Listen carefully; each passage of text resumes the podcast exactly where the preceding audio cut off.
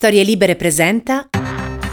Buongiorno e bentrovati in questo nuovo appuntamento di Quarto Potere, la rassegna stampa di Storie Libere, mercoledì 11 maggio 2022, come sempre in voce Massimiliano Coccia e come sempre andremo a scoprire eh, quello che ci riservano i quotidiani che troverete questa mattina in edicola e la visita eh, di Mario Draghi alla Casa Bianca è senza dubbio il timone di apertura di tutti quanti i quotidiani italiani e proprio sul Corriere della Sera il titolo è Putin non ci ha divisi che è uno dei leitmotiv di questo incontro. Il Presidente del Consiglio italiano ha chiesto un impegno ovviamente importante e maggiore degli Stati Uniti, soprattutto sul tema delle risorse sostitutive rispetto al gas russo e ha detto l'Unione Europea lavora per la pace. E la Repubblica ancora il patto della Casa Bianca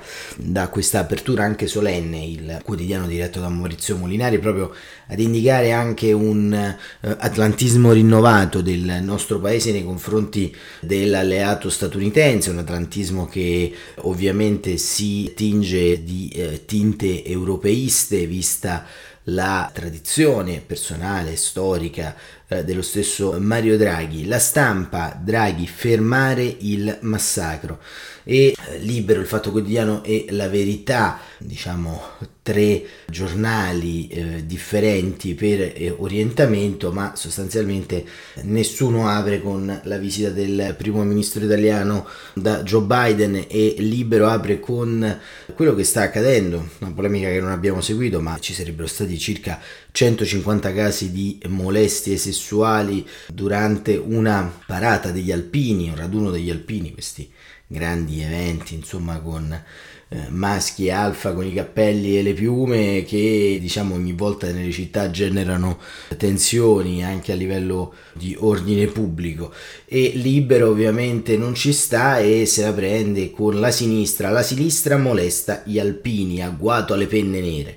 Il fatto quotidiano per la sanità non hanno soldi ma per le armi sì la verità a scuola con la mascherina ma speranza non sa perché e poi il tempo, le mani delle cosche su Roma. Ieri a Roma c'è stata un'importante operazione della direzione investigativa antimafia che ha eh, portato all'arresto di numerosi esponenti delle cosche della Ndrangheta. Vedremo anche qui nel dettaglio una notizia molto interessante. Il messaggero Draghi in USA spinta per la pace e ancora il resto del Carlino Draghi e Biden l'Europa vuole la pace il sole 24 ore tassi e scelte BCE allarme liquidità. E il mattino Draghi a Biden serve la tregua.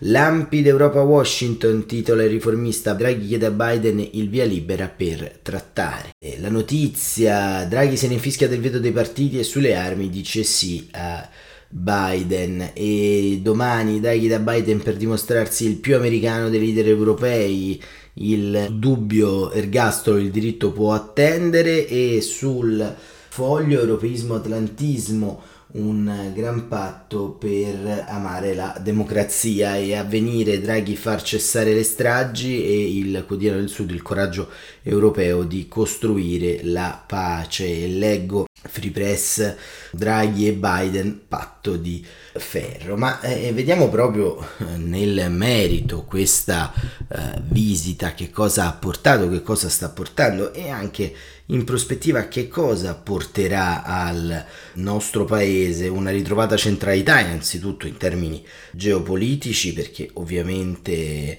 il tema centrale di tutto questo appare anche il posizionamento del nostro paese all'interno di questa crisi, un posizionamento ricordiamo partito molto in eh, sordina ma che eh, via via insomma sta eh, guadagnando delle fette di agibilità anche politica internazionale.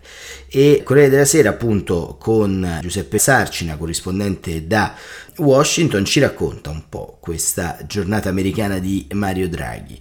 Draghi a Biden, l'Unione Europea vuole la pace. E scrive Sarcina, la premessa è comune, Joe Biden e Mario Draghi usano praticamente le stesse parole. Putin pensava di poterci dividere, ma ha fallito. Accordo anche sulla necessità di continuare a sostenere la resistenza ucraina inviando armi e finanziamenti per l'economia, ma c'è una differenza strategica. Il Presidente del Consiglio, per evitare equivoci, la colloca all'interno del contesto politico, quello di un'alleanza solida. I legami tra i nostri paesi, tra gli Stati Uniti e l'Unione Europea, sono molto solidi. La guerra in Ucraina li ha resi ancora più forti, siamo uniti nel condannare l'aggressione da parte della Russia e nel sostenere l'Ucraina, come ci chiede il Presidente Zelensky, nell'imporre sanzioni alla Russia. Poi però aggiunge, in Italia e nell'Unione Europea ora la gente vuole vedere la fine di questa violenza, di questi massacri, di questa macelleria. Italia e Unione Europea vogliono che si faccia il, tutto il possibile per riportare la pace nel nostro continente. Dobbiamo assicurare al più presto un cessate il fuoco, ottenere negoziati credibili. Poi nel faccia a faccia Draghi ha detto la pace sarà quella che vorranno gli ucraini, non quello che vorranno gli altri. Il leader della Casa Bianca ha glissato preferendo restare sul generico. Lei è un buon amico e un grande alleato. I legami tra Stati Uniti e Italia hanno una lunga storia e un'Unione Europea più forte anche nell'interesse degli Stati Uniti. È una cosa buona per tutti. L'amministrazione Biden in questa fase non considera credibile alcuna prospettiva di un negoziato serio con il Cremlino. È la linea peraltro sancita anche dal comunicato finale del G7 virtuale di domenica scorsa, dove non si fa alcun riferimento a una possibile trattativa. Draghi però ha voluto segnalare che gli italiani e gli europei proveranno a riallacciare il dialogo con Mosca, anche se sarà difficile. È un fatto di grande importanza che il Presidente del Consiglio lo abbia detto parlando in inglese nell'unico passaggio pubblico dell'incontro di ieri. I sette minuti nei quali è stato concesso a giornalisti e telecamere di entrare nello studio Vale prima che iniziasse il summit. Draghi comunque si è presentato a Washington non solo come il capo del governo italiano, ma anche come un leader europeo. Ha citato quattro volte l'Unione Europea e l'Europa e due volte l'Italia o il nostro paese. Chiaramente non è casuale, non è solo una questione di forma eh, culturale o vezzo da ex presidente della Banca Centrale Europea. Draghi è venuto alla Casa Bianca per discutere di questioni che possono essere affrontate solo su scala sovranazionale.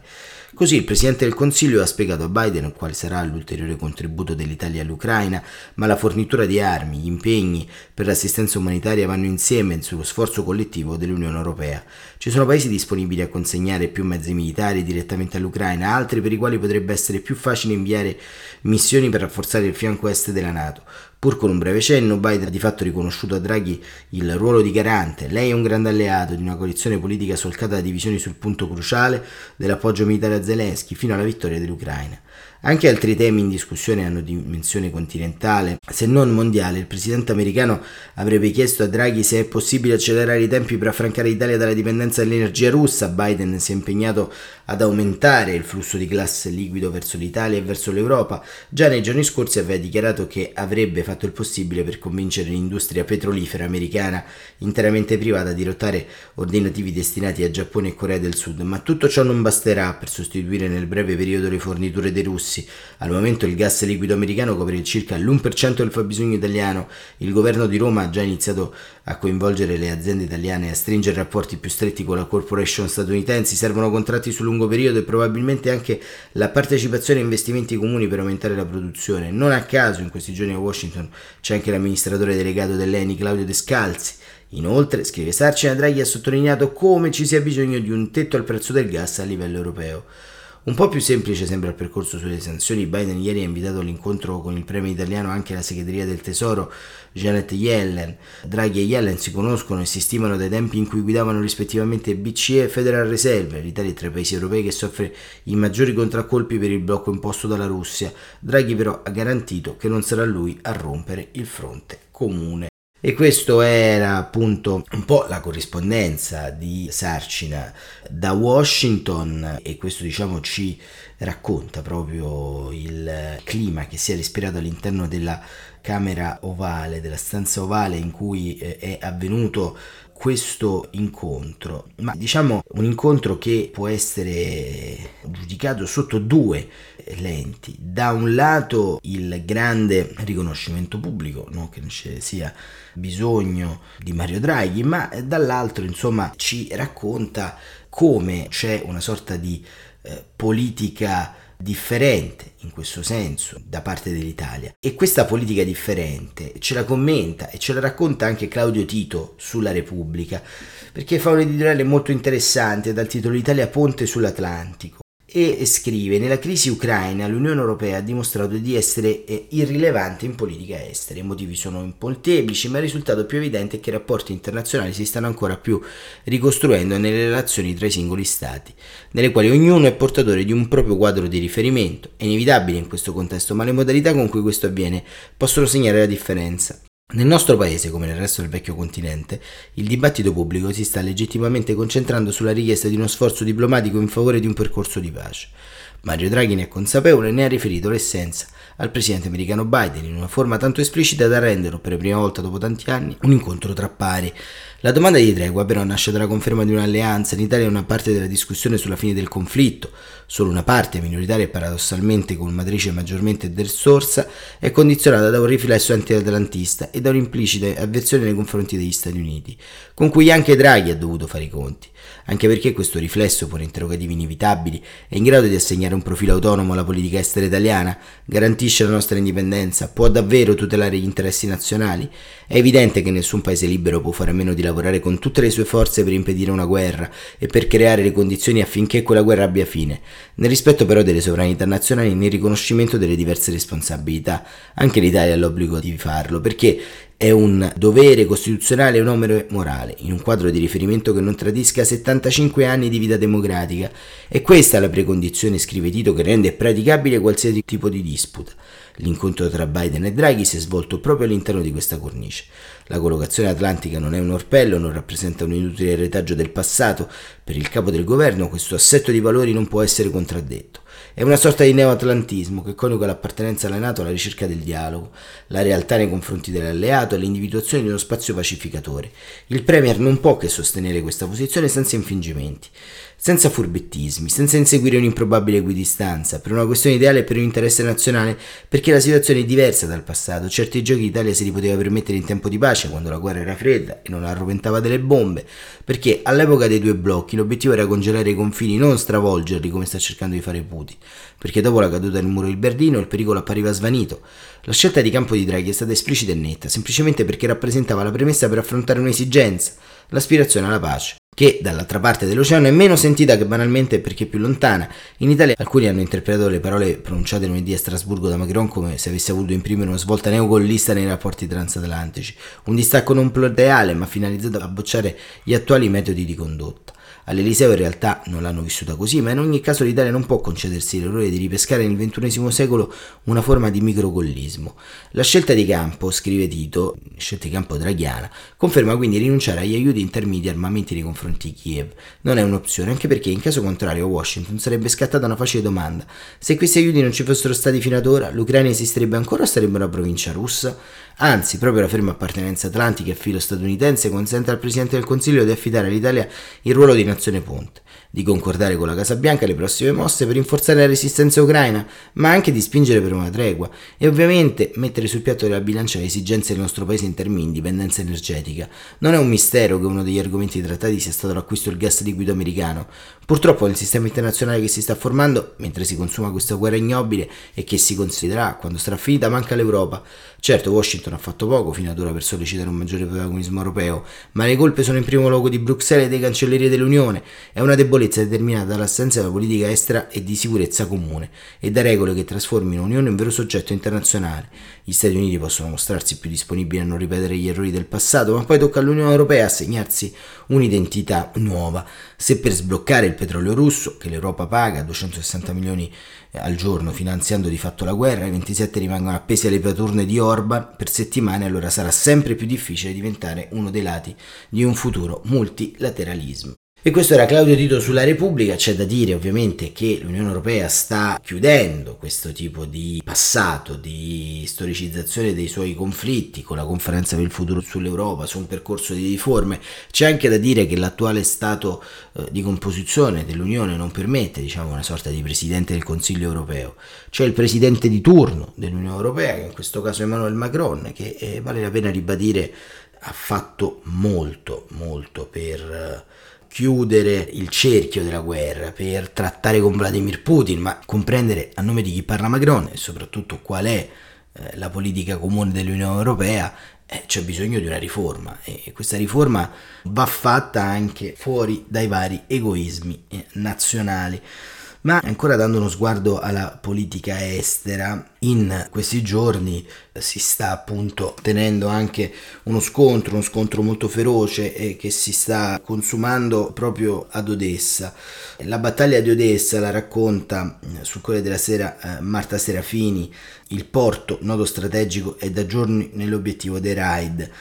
Scrive Marta Serafini che questa non è solo una guerra vendetta. A Odessa, che il presidente Vladimir Putin sia furioso con la regina lo sanno tutti, in poco meno di due giorni i suoi generali hanno dato ordine di sganciare una dozzina di missili, nove il giorno della parata a Mosca hanno addirittura usato tre KH-47M2 Kinsler, gli ipersonici o i pugnali come sono stati ribattezzati in gergo, buoni solo per le grandi occasioni e che hanno fatto la loro comparsa sulla scena il 19 marzo quando furono lanciati da un MiG-31K contro un deposito di munizioni sotterraneo nella regione di Ivano-Franskiv, non lontano dal confine con la Romania avanti veloce fino al lunedì scorso, quando ho bombardato il centro commerciale Riviera nella parte nord di Odessa con un morto e almeno 5 feriti.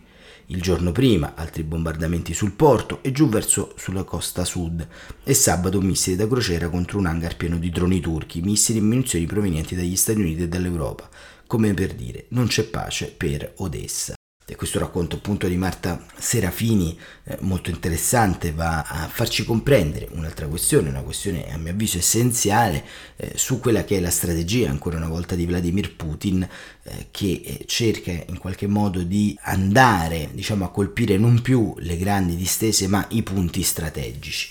Nel frattempo giungono notizie anche da Mariupol che eh, sembra essere eh, terra di riconquista da parte dell'esercito ucraino e arrivano ancora immagini di quello che sta avvenendo all'interno dell'Avzostal, della acciaieria che è diventato in qualche modo il fronte simbolo di questa guerra a sud eh, dell'Ucraina.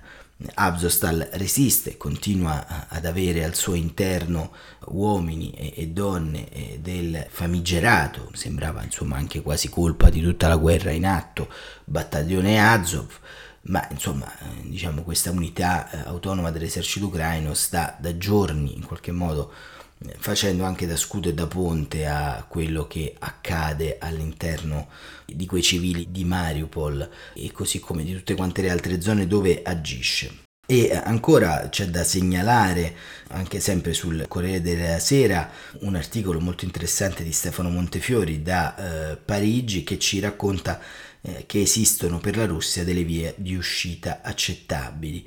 E leggo solamente la conclusione di questo articolo perché siamo in chiusura. Parigi sembra sempre meno attratta da un crollo della Russia, più propensa a circoscrivere la guerra e chiudere la crisi appena il Cremlino aprirà un barco e un vero spiraglio per le trattative se mai accadrà. Quando la pace tornerà sul suolo europeo non dovremo mai cedere alla tentazione dell'umiliazione, ha detto Macron nel suo discorso a Strasburgo. Scrive Montefiori, il presidente ha poi chiarito la posizione a breve termine della Francia durante l'incontro con il cancelliere Scholz lunedì sera a Berlino. Restiamo concentrati sul nostro obiettivo, fare tutto il possibile per un cessate il fuoco. Traguardo condiviso al leader cinese Xi che ieri ha parlato lungamente al telefono con Macron convenendo sulla necessità di rispettare l'integrità territoriale e la sovranità dell'Ucraina, una svolta dopo l'iniziale apparente equidistanza tra Mosca e Kiev. E poi c'è appunto anche la questione, concludendo su questo articolo, dell'ingresso dell'Ucraina nell'Unione Europea, l'unico paese in Europa dove la gente muore per i valori dell'Unione Europea, ha sottolineato Kuleba. Ecco perché Macron si è inventato la comunità politica europea in cui accogliere subito Kiev, non perdere la faccia è un obiettivo non secondario dell'Europa in questa guerra. E con questo articolo di Stefano Montefiori termina eh, quarto potere eh, di oggi. Grazie davvero per essere stati con noi. Ci ritroviamo come sempre domani mattina alle 7.45 per continuare a leggere, scoprire e in qualche modo cercare di capire questo mondo così complesso. Grazie ancora.